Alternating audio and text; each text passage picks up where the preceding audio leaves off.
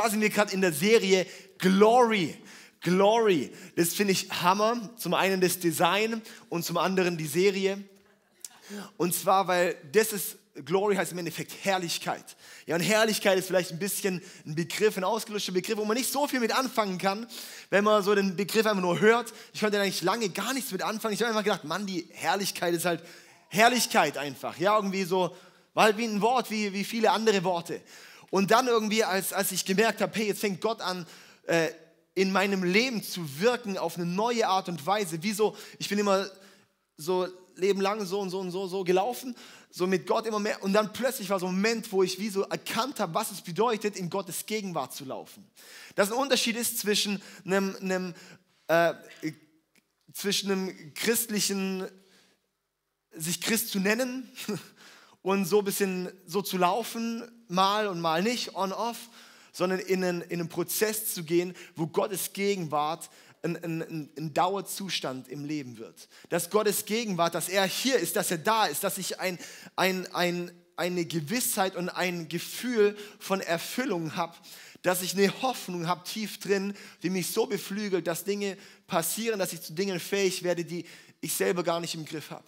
Und es ist im Endeffekt dort, wo was Gottes Herrlichkeit auch irgendwo heißt, dass Gottes Herrlichkeit, Gottes Größe, Gottes unglaubliches im Endeffekt heißt Herrlichkeit die Schwere des Glanzes Gottes.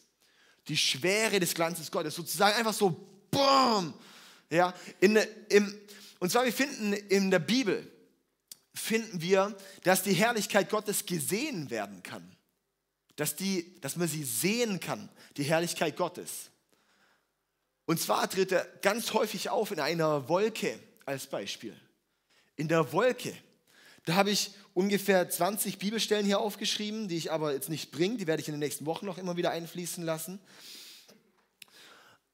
Aber wo wir sehen, dass Gottes Herrlichkeit, dass es, dass, dass es so was Reales ist, so eine, so eine Kraft ist, dass wenn, wenn er wirklich da ist, dass wir gar nicht anders können als nur staunen. Dass gar nichts anderes passieren kann, als dass ich da bin und einfach denke, alle, dass ich jeglichen Selbstfokus verliere, wo es nur um mich geht in meinem Leben und einfach nur geflasht bin, wie groß Gott ist. Und in diese Herrlichkeit, in diese Schwere des Glanzes Gottes, das ist was, wo wir im Prozess sind. Und ich glaube, das ist was, wo wir reinwachsen. Das ist was, wo wir als ganze Kirche reingehen, wo wir erkennen, hey, jetzt ist Gott da. Ich möchte diese Momente haben, wo ich in dieses Gebäude reinkomme und, und ich sage, ich habe so eine Gewissheit, ich habe so ein, ich, ich, ich empfinde es, es, es ist wie so, boah, dieses krasse Gefühl von jetzt ist gerade Gott da. Jetzt ist er hier. Das kann man vielleicht gar nicht richtig beschreiben, wenn man nicht angefangen hat, es zu schmecken. Und diese krasse Größe Gottes, das ist das, was wir schmecken wollen. Das ist das, wo wir in diese Kirche auf dem Weg sind. Und es kann sein, dass es Dinge sind, die vielleicht nicht so ganz normal immer nach außen aussehen. dass nicht immer das Normal ist, was man auch aus der deutschen Christenheit kennt. Weil ich sehe, die deutsche Christenheit lebt normal, das nicht das biblische Normal ist. Ich kann es nicht oft genug sagen. Sondern im biblischen Normal, was wir in der Bibel sehen, was normal ist, das ist für uns absolut abnormal. Ja? Und außer dass Menschen essen und trinken. Und das ist was, wo ich so sehe, hey, ich möchte, ich möchte das als eine Realität sehen in der Bibel. Ich möchte sehen, dass wirklich, dass, dass Menschen an, an diesem Gebäude vorbeilaufen, einfach sich reingezogen fühlen, weil irgendwie sie merken, Gott sieht sie gerade. Ich möchte sehen, dass es hier ein Ort ist, wo Leute hier reinkommen und einfach nur anfangen müssen zu weinen, nicht weil sie irgendwie traurig sind, sondern weil sie so eine Freude, die Schwere des Glanzes Gottes erleben. Das ist was, wo ich auch hier herbei beten möchte. Und ist nichts, was wir produzieren können. Das ist nichts, was wir selber machen können, sondern es ist einfach nur, wo wir sagen können, Gott, Holy Spirit, you are welcome here. Das ist nur, wo wir sagen können, und Gott, du bist willkommen hier. Gott, ich möchte, ah, wir möchten Teil in deiner großen Geschichte sein. Und es heißt auch, und Gott, ich lege einen Teil von meinem Leben ab. Ich lege mein Leben ab. Die Dinge, wo es nur um mich geht und ich fokussiere mich auf dich, weil es um dich geht. Und das ist, wo wir heute in der Taufe sind. Weil das genau die vier Leute, die das heute sich entscheiden, sich taufen zu lassen, die gehen ganz gewissen Schritt da rein, wo es heißt, und ich folge diesem Jesus nach. Mein Leben, mein altes Leben wird begraben. Ich fand es so gut, wie du es gesagt hast, Matthias, dass du dich freust auf deine Beerdigung, weil genau das ist die Taufe. Die Taufe ist in der Bibel ein Bad und eine Beerdigung. Ein Bad, man wird reingewaschen von seinen Fehlern, von seinen Sünden, von den Dingen, wo wir nicht das waren, was Gott für uns bestimmt hat. Gott hat uns bestimmt, ihm ähnlicher zu werden. Er hat uns bestimmt, Liebe zu sein. Das ist Gottes Bestimmung für uns Menschen. Das sehen wir schon ganz, ganz, ganz am Anfang in der Bibel, in der Schöpfungsgeschichte, wo Gott den Menschen schafft. Und er sagt, ich schaffe euch nach meinem Ebenbild. Gott schafft den Menschen nach seinem Ebenbild. Sehe ich aus wie Gott? Nein, ich sehe nicht aus wie Gott. Sondern es heißt, mein Wesen ist sozusagen in der Ebenbildlichkeit Gottes geschaffen. Und Gottes Wesen ist Liebe. 1. Johannes 4, Vers 16. Riesenschlüssel, ich kann es nicht oft genug sagen. Gott ist Liebe. Liebe ist nicht Gott. Dann gibt es Leute, die drehen das jetzt rum und sagen, ja, deshalb eben Gott. Ja, ich, hab, ich will einfach nur Liebe. Und dann ist es mein Gott. Liebe darf nicht unser Gott werden. Das ist auch wichtig. Nicht, dass Liebe unser Gott wird, sondern dass unser Gott Liebe ist und ich mich entwickle, wie Gott ist. Okay? Und dass unser Wesen eben wieder dorthin entwickelt wird. Das ist eben so ein komischer Trend aktuell, ja, so dieses äh, äh, Flower, Powder Flower Power Reloaded, ja, so dass dann, dass dann Leute sagen, yeah, einfach nur alle happy clappy, meine Liebe ist, äh, mein, mein Gott ist einfach die, die Liebe. Ja, und dabei bringen wir die PSE nicht auf die Straße, weil man liebt nur die, die derselben Meinung sind, wie man selber ist. Okay, aber egal, anderes Thema. Uh, okay, gut. und zwar Taufe. Ich liebe das, das, Bad, wo wir reingewaschen werden von unseren Fehlern, von unseren Sünden, genau von diesem Getrenntsein von Gott. Diese Fehler, diese Selbstzentrierte, dieser Egoismus, das trennt uns von Gott. Weil Gott ist Liebe. Wir können nur mit Gott sein, wenn wir auch Liebe sind. Und Liebe zu sein bedeutet, ich schaue nicht auf mich, sondern Liebe, 1. Korinther 13, verschenkt sich. Liebe schaut nicht auf sich selbst, schaut nicht nach seinem eigenen Wohl, sondern gibt. Und das ist im Endeffekt das Bad. Wir werden reingewaschen und dann eben auch die Beerdigung. Das finden wir auch in der Bibel dass, es, dass die Taufe wie eine Beerdigung ist. Der alte Mensch, der Mensch, der sozusagen in diesem Zustand getrennt von Gott zulaufen. In diesem Zustand, ich bin nicht Liebe. Das ist das Wesen vom Menschen. Das ist das Wesen von den Menschen heutzutage, die laufen ohne Gott. Denen ihr Wesen ist, ich bin getrennt von Gott. Ihr Wesen ist, ich bin egoistisch eigentlich. Auch wenn Leute versuchen, Liebe zu produzieren, aber die ist nie in dieser göttlichen Dimension, die wir eigentlich haben könnten. Die ist nie in dieser kompletten Selbstlosigkeit, sondern ist immer mit einer Bedingung.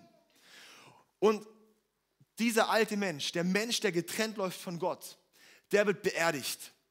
Und wir lesen im Johannes 3, Vers 3, wo Jesus sagt, wer nicht von neuem geboren wird, kann nicht mit Gott laufen. Im Endeffekt so zusammengefasst. Kann nicht zu Gott kommen. Wer nicht von neuem geboren wird, dann fragt der Nikodemus, was heißt das? Muss ich jetzt irgendwie wieder in die Bauch meiner Mutter gehen, dass ich wieder geboren werden kann? Da bin ich ein bisschen groß dafür. Und wo eben Jesus sagt, nein, aus Wasser und Geist sollst du getauft werden, äh, äh, wieder neu geboren werden. Und das ist im Endeffekt, was die Taufe dort ist. Das ist sozusagen die Beerdigung vom Alten und die Geburt vom Neuen. Ja? Das ist die, die Beerdigung von dem alten Mensch, der, der nach sich selbst schaut und der Auferstehung wieder zack, verbunden mit Gott zu sein und dann in diesem Ding weiterzulaufen, wo wir in eine Autorität kommen, weil der Heilige Geist dann in uns kommt. Und jetzt habe ich so einen schönen Vers. Und zwar ist die ganze Glory und auch Gottes Gegenwartsserie sehr viel aus dem Alten Testament ähm, orientiert. Und zwar möchte ich einen Vers vorlesen aus dem 1. Korintherbrief 10, Vers 1 bis 2. 1. Korintherbrief 10, Vers 1 bis 2.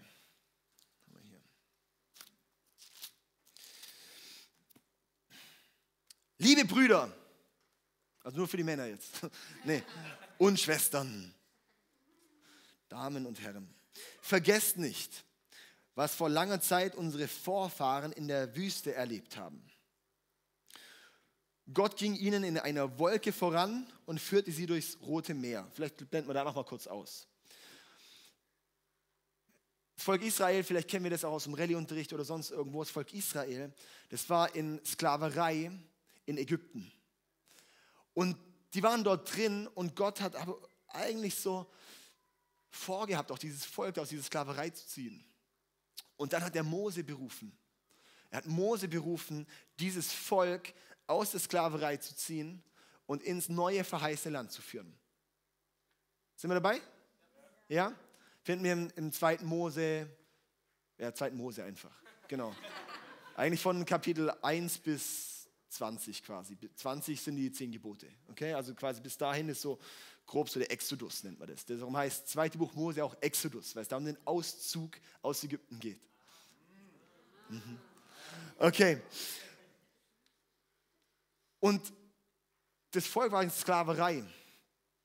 Sie haben geweint, sie haben geschrien, Gott, führ uns hier raus. Und dann hat Gott Mose geholt. Das ist ganz spannend. Mose, er war eigentlich vom Volk Israel, er war ein Jude. Aber er wurde, dann war ja diese große Tötung der Neugeborenen im Volk Israel, weil die so schnell gewachsen sind.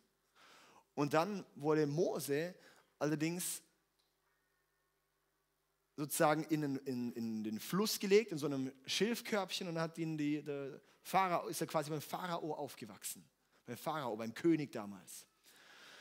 Und dort ist er aufgewachsen.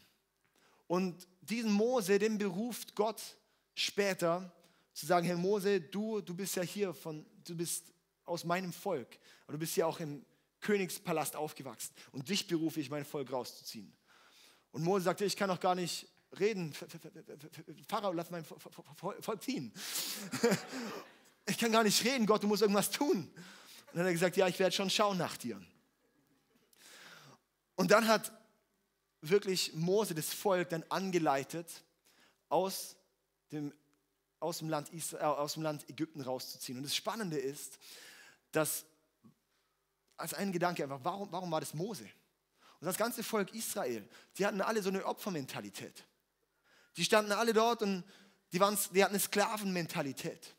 Sie waren die Sklaven. Mose war der einzige vom ganzen Volk, der eigentlich keine Mentalität vom Sklaven hatte. Krass, oder? Er war nicht der Einzige, der eine Königsmentalität hatte. Und diesen mit der Königsmentalität, mit der Prinzenmentalität, den erwählt Gott, um das ganze Volk rauszuziehen. Finde ich extrem spannend, auch vielleicht für uns auch. Mit einer Opfermentalität können wir laut schreien und sagen, hey Gott, was ist los? Aber mit einer Prinzmentalität haben wir die Power auch rauszugehen und in was Neues reinzugehen. Und dann geht das Volk, sind ja diese zehn Plagen, vielleicht kennen wir das auch, die zehn Plagen, die dann waren, oder? Verschiedene Plagen. Und dann sagt der Pharao tatsächlich, okay, ich lasse das Volk ziehen, ihr könnt in die Wüste gehen wie auch immer halt gehen. Und dann gehen sie und sie ziehen los. Und dann stehen sie vor dem Problem.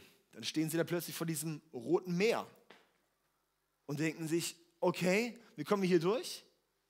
Und dann sehen sie, dass die Ägypter, Pharao hat dann doch seine Meinung geändert, dass die Ägypter jetzt nachkommen und die einholen wollen. Was machen sie jetzt? Und dann ist dieses krasse Wunder, das Gott tut. Und er sagt, Mose, jetzt streck deinen Stock aus. Und dann wird sich das Meer teilen und es teilt sich. Bam. Und das Volk Israel kann durch das Meer durchwandern. Was ganz, ganz krass ist, Befunde haben herausgefunden, vielleicht ist noch fertig zu sagen, dann sind die durch. Und dann sind die Ägypter auch schon im, im Dings gewesen, im, ähm, im Meer gewesen, sind hinterher. Und dann, als sozusagen das Volk durch war, und die Ägypter gerade drin waren, dann ging es wieder zusammen und sind alle gestorben. Das Krasse ist, bitte? Nur die Ägypter sind gestorben, genau. Und zwar das Krasse ist, dass, äh, es haben Befunde heraus, das sind ja die Stories, wo man sagt, ja klar, als ob sowas passiert.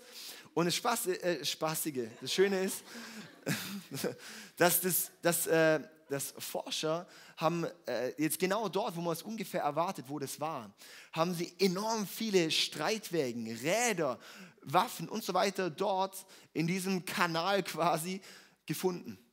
Krass, oder? Versteinerung und so weiter und so fort. Wo ich sage, Gott ist einfach gut. Oder zum Beispiel auch die letzte Plage war, dass der erstgeborene Sohn stirbt. Und in Ägypten war es auch Tradition, dass der erstgeborene Sohn immer der nächste Pharao wird. Ziemlich genau zurückdatiert. Man kann ja zurückrechnen, wann das passiert ist. In der Zeit wurde dann komischerweise der Zweitgeborene vom Pharao Pharao. Ja, auch krass. Also das heißt, was dort passiert ist, ist wirklich was, das passiert ist. Wir können denken, wow, wie schrecklich ist das? Wie kann das ein Gott machen? Aber ich sage eins, Gott hat ein Anliegen, uns aus Sklaverei zu führen. Ja, auch wenn wir jetzt sagen, wow, Taufe, Beerdigung ist ja mega schlimm. Das ist nicht mega schlimm, das ist mega gut. Ja, dass was Altes stört und was Neues auferstehen kann, ist was mega Gutes. Ja, dass wir sehen, da kann was Neues geboren werden. Ja, was Altes muss sterben, aber was Neues muss geboren werden, weil Gott das Anliegen hat, uns aus der Sklaverei zu führen, uns aus der Sklaverei von uns selbst zu führen. Und jetzt in diesem Vers in 1. Korinther Kapitel 10. Liebe Brüder und Schwestern, vergesst nicht, was vor langer Zeit unseren Vorfahren in der Wüste erlebt haben. Da waren wir, oder?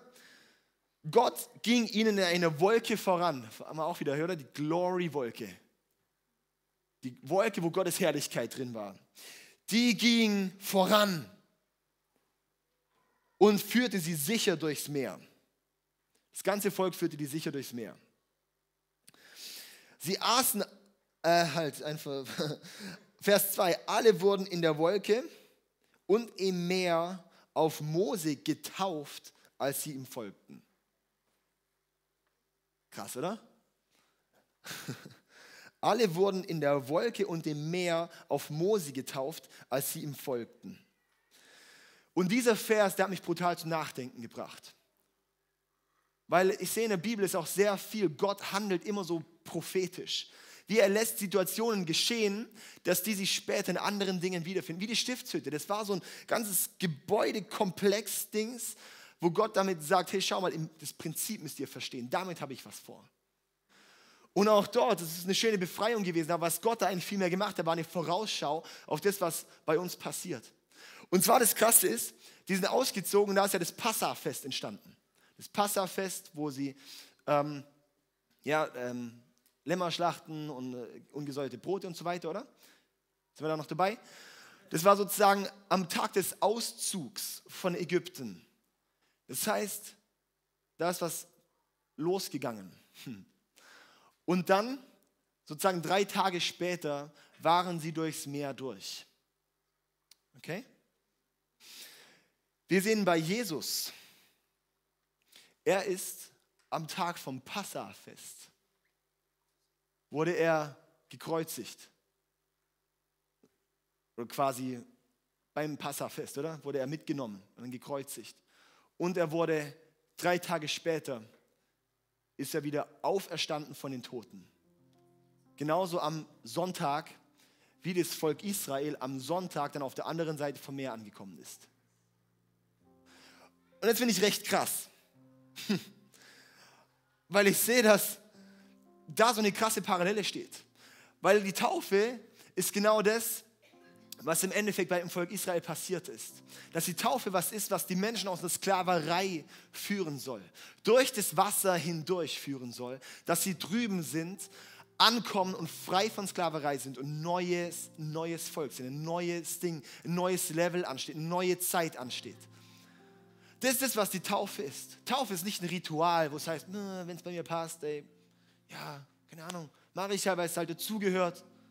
Bei der Taufe passiert was. Wir hatten die Woche einen Taufkurs, wir haben es die Woche auch im, im Facebook den, die, den Taufkurs gepostet. Da könnt ihr euch echt anhören, über eine Stunde nur über Taufe. Weil das, bei Taufe passiert was. Taufe ist nicht einfach nur ein Ritual. Taufe ist was, wo, eine, wo, wo der, was Altes begraben wird und was Neues hervorkommt. Und ich finde es so unglaublich ermutigend, wie auch zu sehen in der Zeit, wo wir hier stecken. in diese Kirche, wo so wie diese Verheißung auch ist von Gott, hey, schau mal, ich möchte euch ins verheißene Land führen. Ich möchte euch ins verheißene Land führen. Das heißt, wo kamen die her? Die kamen aus Ägypten durch das Rote Meer in die Wüste und von der Wüste durch den Jordan ins verheißene Land. Das heißt, es fängt an in Ägypten. Und da stehen alle Menschen, stehen in ihrem privaten Ägypten. In der Sklaverei zu sich selbst, in der Sklave, wie es die Bibel wie es die Bibel nennt, und Sklaven der Sünde sind die Menschen. Römer 6. Im Römer Kapitel 6 kann man das lesen. Da geht es auch um die Taufe unter anderem früher. Können wir mal als Beispiel lesen.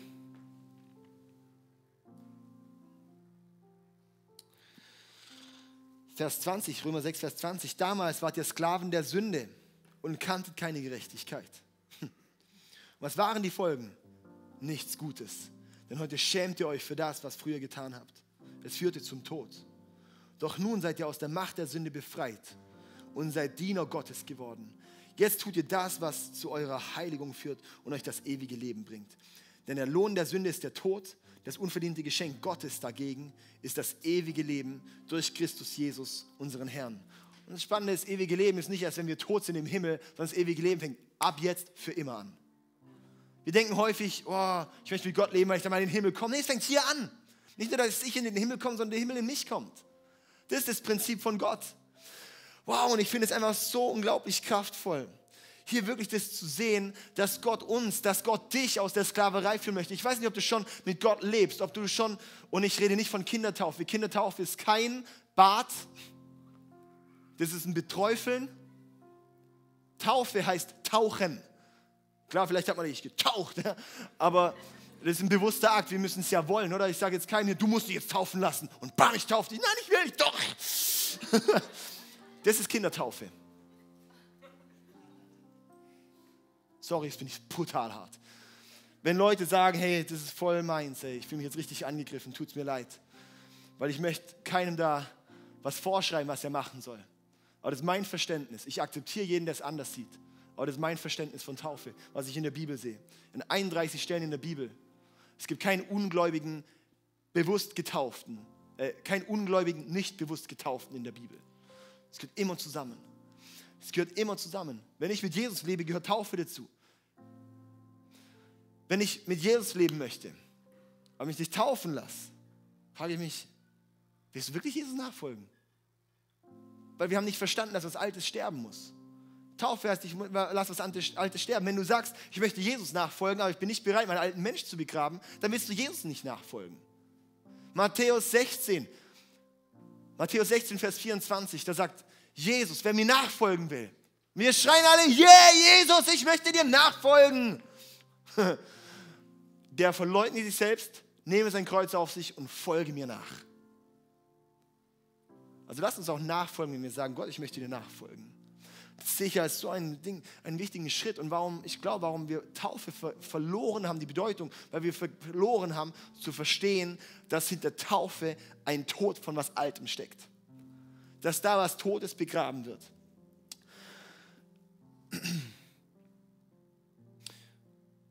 Und das ist genau auch dieses neue Leben, das ist die Bedeutung von der Auferstehung. Und die Auferstehung, die setzt uns frei. Wäre Jesus nicht auferstanden, wäre die Erlösung nicht vollkommen. Lesen wir in 1. Korinther 15 am Ende. Dass, dass wir, dass unsere, wenn wir, wenn wir, wenn es die Auferstehung nicht gäbe, ist unsere Erlösung, wäre auch der Tod von Jesus nichtig. Wenn es die Auferstehung nicht gibt, weil er hat den Tod nicht besiegt, ist ja kein Potenzial, dass wir neu werden können. Wir werden dann immer noch im Alten. Wir werden nur kurzfristig erlöst, aber nicht dauerhaft erlöst. Und das sehe ich auch hier, die Auferstehung und Taufe, das ist quasi auch so, dass, hey, oh, das gehört zusammen. Das ist dieses, aus der Sklaverei rauszugehen, aus meinem Ägypten rauszugehen in dieses Neue hinein, durch das Wasser hindurch, in die neue Zeit hinein ach, ich rede doch ein bisschen länger. Ich habe eigentlich gesagt, ich will in 20 Minuten fertig sein, aber ich habe jetzt einfach noch zwei Punkte auf dem Herzen. ich habe eigentlich nur mein iPad hier virtuell drauf, weil ich diese Verse von der Wolke hier drauf habe. okay. Wunderbar. Okay. Ist es okay noch? Ja, ich mache ganz schnell. Ich mache ganz schnell. Aber die Punkte sind jetzt echt noch wichtig, weil wir sehen, und das ist auch sehr wichtig, wir sehen dann zum Beispiel auch Jesus seine Taufe an. Jesus wurde getauft, der Heilige Geist kam. Was ist dann passiert? Die Wüste. Dann lesen wir direkt im nächsten Vers und der Heilige Geist führte Jesus in die Wüste, wo er dann vom Teufel versucht wurde. Krass, oder?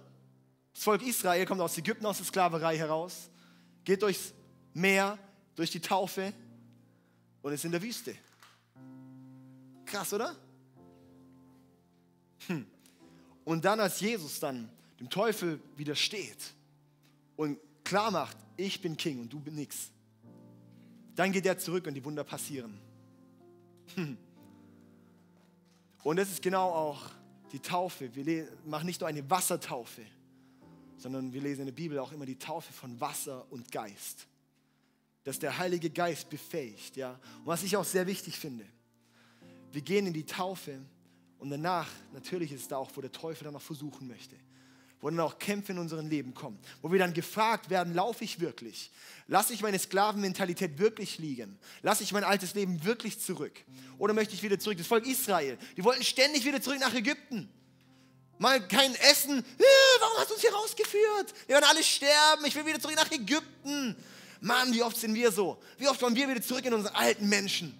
in die alten Dinge, wer wir eigentlich gar nicht mehr sind und wollen da rein. Und wir fangen an, die alten Muster wieder anzunehmen. Und ich denke so, meine Güte, Gott hat uns freigesetzt. Gott hat uns den Heiligen Geist gegeben, dass das Neues passieren kann, dass das Neues entstehen kann. Und er sagt, komm und nimmt es an. Und wir stehen dort und heulen uns die Backen aus. Ah, und dann wirklich, und ich glaube echt, das ist so wichtig, dass wir anfangen, das Neue anzunehmen. Das Neue anzunehmen. Römer 12, Vers 2. Denn durch Veränderung unserer Denkweise werden wir in neue Menschen verwandelt. Durch die Veränderung unserer Denkweise werden wir in neue Menschen verwandelt. In der Taufe passiert's.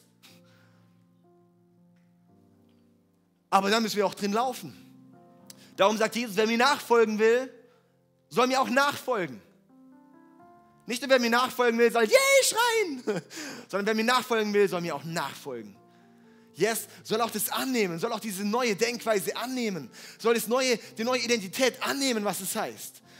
Wow, und wisst ihr, was krass ist? Wir lesen hier, dass die Wolke, dass die Wolke vorausging und sie wurden durchs Rote Meer und durch die Wolke getauft. Auf Mose. Warum auf Mose? Die wurden nicht auf den Namen von Mose, so wie wir heute im Namen des Vaters, des Sohnes und des Heiligen Geistes taufen, sondern weil Mose der war, der sie durchgeführt hat.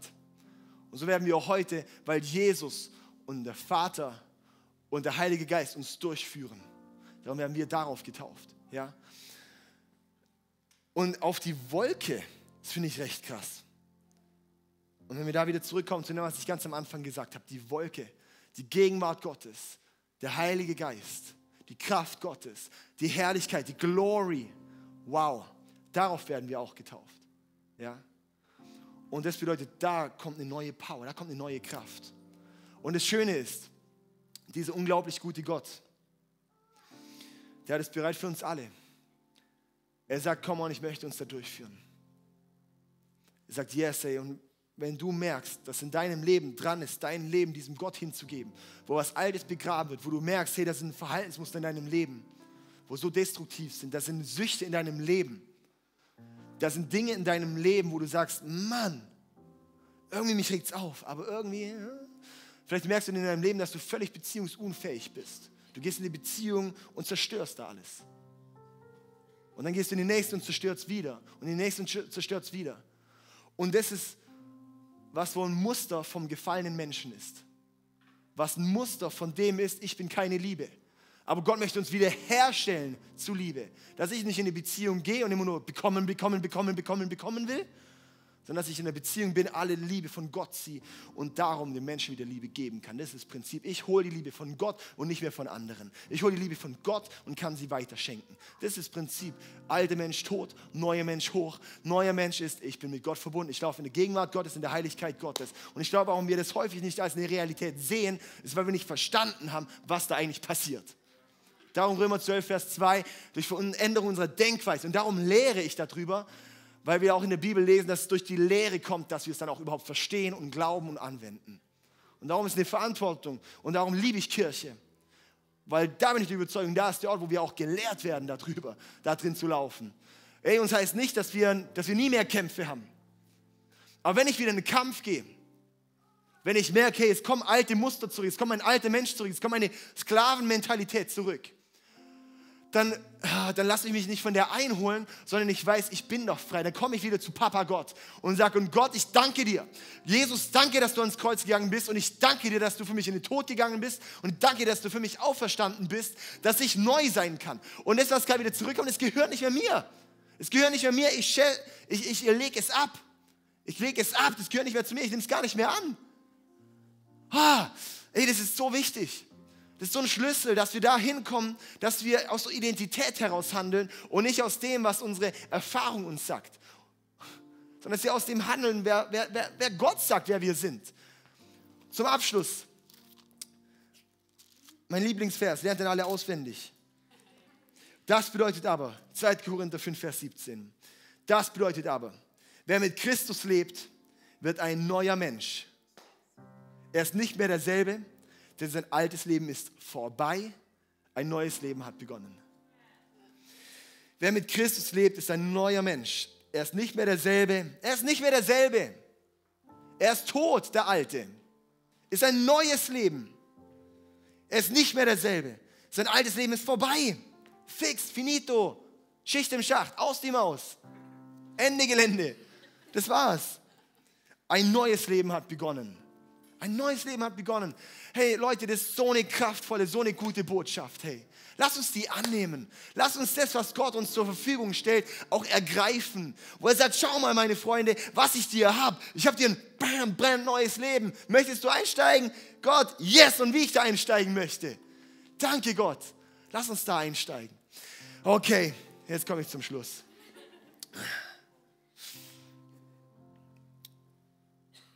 Ja, jetzt komme ich zum Schluss. Okay, lass uns die Augen schließen, meine Freunde. Ah.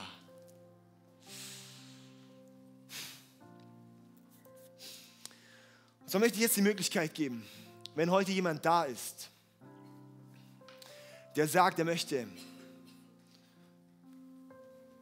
der weiß, er ist noch dieser alte Mensch, weil er nicht zusammen mit Gott lebt, weil du nie dein altes Leben abgegeben hast und dieses neue Leben, das Gott dir versprochen hat, eingestiegen bist. Dass du eigentlich immer noch da im Ägypten rumsitzt und noch nie diesen bewussten Moment hattest, wo Gott dich durchgeführt hat. Da möchte ich dich ermutigen, das ist so schön, das fängt an mit dem Akt der Umkehr. Das nennt die Bibel auch Buße. In der Bibel ist sozusagen dieses Wiedergeboren zu werden, hat vier Elemente. Das, das eine ist die Buße, sozusagen unsere Fehler Gott hinzugeben, zu sagen, und Gott, ich kehre um von meinem Leben, eine Umkehr, ein Umdenken. Das zweite ist der Glaube. Ich sage, ja Gott, und ich glaube, was, da, was ich da gerade gehört habe. Ich glaube irgendwie im Herzen, doch ich merke, da, das, das, da, da ist was dran, doch, das will ich. Ich glaube an dich. Ich, ich habe so, ein, so einfach so ein Bewusstsein, dass es dich gibt, dass, dass du da bist, dass du es gut meinst, dass Jesus, dass du da bist. Sozusagen Buße, Glaube, Wassertaufe ist das dritte. Und dann den Geist zu empfangen. Das ist das vierte Element. Die vier Punkte sehen wir, was es bedeutet, wiedergeboren zu sein. Und ich weiß nicht, an welchem Punkt du stehst. Ich glaube, erst wenn wir das Komplettpaket haben, dann wachsen wir in das rein, was Gott eigentlich richtig für uns hat. Das ist wie so, da ist unser Auto komplett, dann können wir loslegen. Und vielleicht bist du heute da und sagst, hey, ich habe noch nicht, ich habe noch nicht mal Buße getan. Ich habe, ich habe, kenne noch nicht mal diesen Glauben, aber vielleicht möchte ich heute diesen Glaubensschritt tun. Da möchte ich dich einladen, dann hast du jetzt die Möglichkeit, dass du jetzt einfach dein Leben diesem Jesus gibst, dass du sagst, Jesus, ich möchte umkehren, ich möchte meine Fehler bekennen, ich möchte da, wo ich mein Ziel verfehlt habe und dir ab, mich dir abgewandt verhalten habe, möchte ich zurückkommen, möchte ich wieder zu dem werden, den du für mich bestimmt hast, in diese Buße zu kehren. Oder auch in diesen Glauben, dass du den Akt wirklich auch tust und sagst, Gott, und ich, yes, ich merke es einfach und ich möchte es wie auch aussprechen, mein Leben soll dir gehören, komm in mein Leben, sei mein Chef.